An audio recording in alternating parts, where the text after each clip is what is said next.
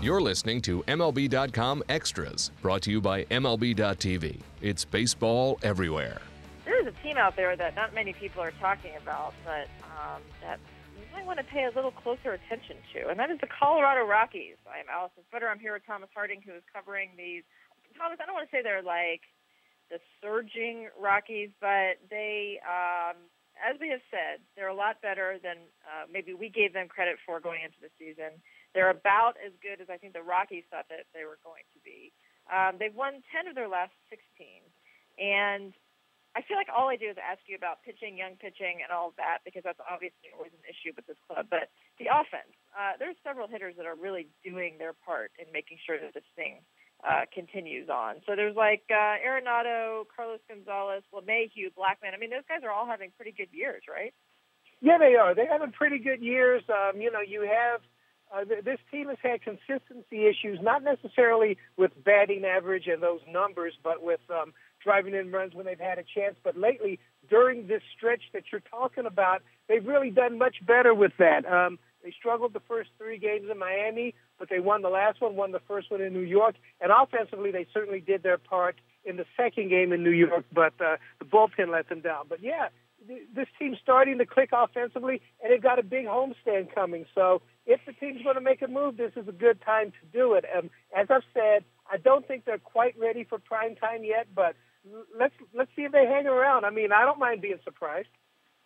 Yeah, I mean, it seems like um, I don't know Arenado. I mean, we ha- we have to just like spotlight him. He uh, not that this is any big surprise, but um, he's having an, another All Star caliber season, and he really man, if you take him out of the equation, this totally changes. But um, for a guy like him to be able to continue doing what he's doing with, um, you know, I mean, it's it's these are tough games, and they've had some tough stretches, and he's just a constant. It's got to be nice to watch him on an everyday basis. I'll tell you what's nice is uh, seeing him. He's in his, you know, third big year with this team, or or fourth. I now can't remember. It seems like he's been there forever.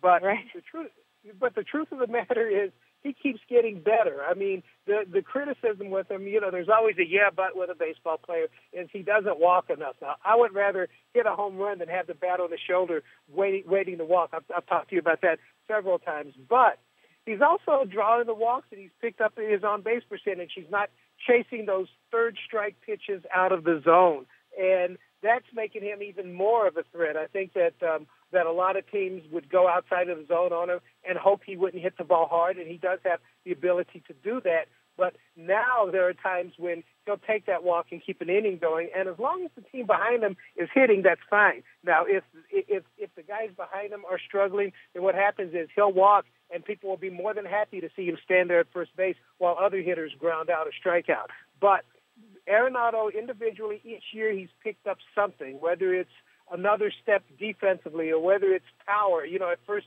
he didn't hit for power, now he's hitting for power. Now and and then he's hit better for average, and now the on base percentage is picked up. It seems like the, the more he plays, the better player he becomes. Uh, let's talk about, uh, we have to touch on the pitching, of course. Jon Gray um, has some arm fatigue, and it, he says it's sort of been there, kind of lingering a little bit um, for a while. So, is do you think this is something to be alarmed from? Is this more than just like the quote unquote dead arm that we hear every once in a while? Or you think that there's something more going on there? Uh, that I don't know. I would guess that it's a little bit of the dead arm period because uh, about halfway through spring training, he suffered a a um, midsection injury and missed quite a bit of time. He actually didn't start the season healthy, so this may be the time that the dead arm sets in. Now, could it be more? Uh, it, it is possible. This is a guy who last year I think he ended up at 155 innings, and they brought him up and curtailed his innings after bringing him up to the majors last year. And uh, he's a guy who also broke into pro ball in 2013 with that half season. So he hasn't spent a whole lot of time on the five day a week schedule, which is what you want. And if you look at so many pitchers that come up so quickly out of college, they always have a setback period. If this is just a dead arm period and they're able to take care of it without it becoming something more serious, then good for the Rockies because this is a guy that they're going to need. What you, I would rather him miss a few starts here and there than miss a whole bunch of time. And you were talking about surgery, whether it's Tommy John or some other famous pitcher. You don't want surgery involved with Jon Gray. No, of course not. And overall, just looking at the numbers, I mean, you know, I get kind of I get kind of frustrated when I see these kinds of numbers, just because uh, you know, and I'm an outsider. It's not like I'm a Rockies fan, but overall, their pitching staff they have a 3.89 ERA on the road and 6.19 at home. I mean, yeah. you know, at some point, that has to be so frustrating for an organization to say we have just as much talent um, as a lot of teams right now that are contenders. I mean, they really do, and and because of where they play, like this is always going to be an issue, and it's preventing them really from being able to surge forward and make that move. Is that? Um, I mean, that's just a problem, right? Well, it's a problem, but it it's one of those that you can't really make a bigger problem than it is. Uh, 619 is too high, but what what they've got to look at is how they're pitching as a trend. I mean, a lot of that 619 was built early in the season when no one was pitching well, uh, and that included Jorge De La Rosa, who's pitched well his last two times out. No one was pitching well, and it takes a while to bring that ERA down because even when you pitch well at Coors, that ERA is going to be elevated a little bit. So if you look at the three whatever it is on the road, and if you go for something at Coors Field, then you have to be happy with that because that's probably a winning ERA. And if you get below four, you're definitely contending. Um, the last homestand, they were five and one, and that's what they have to look at. That they started poorly, not just pitching wise, but offensively at home.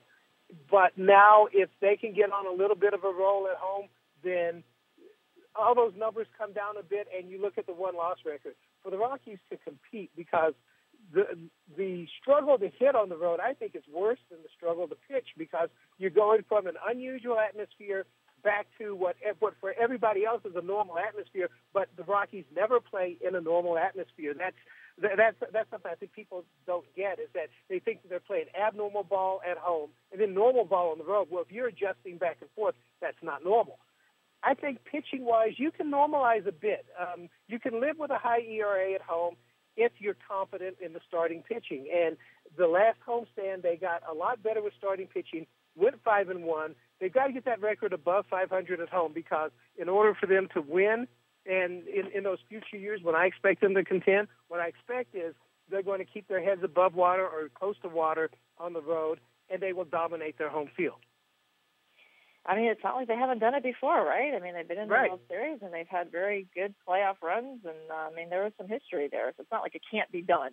Right, exactly. It it can be done, and uh, and and and they have the people that I think that could eventually do it. It's just not there yet. Um, and I think uh, the people are there. It's the experience level, the Jon Grays, guys like that. Uh, Tyler Anderson has come on and pitched very well for them. Once they settle into what their rotation is going to be for the next few years, they've got a chance to contend. And I don't care if they play, you know, half their games on the moon and the other half on Saturn they've got a chance, and they've got to look at it that way that we've got just as good a chance as anybody. It may look a little different than, say, the Giants or the Dodgers, but they can still contend.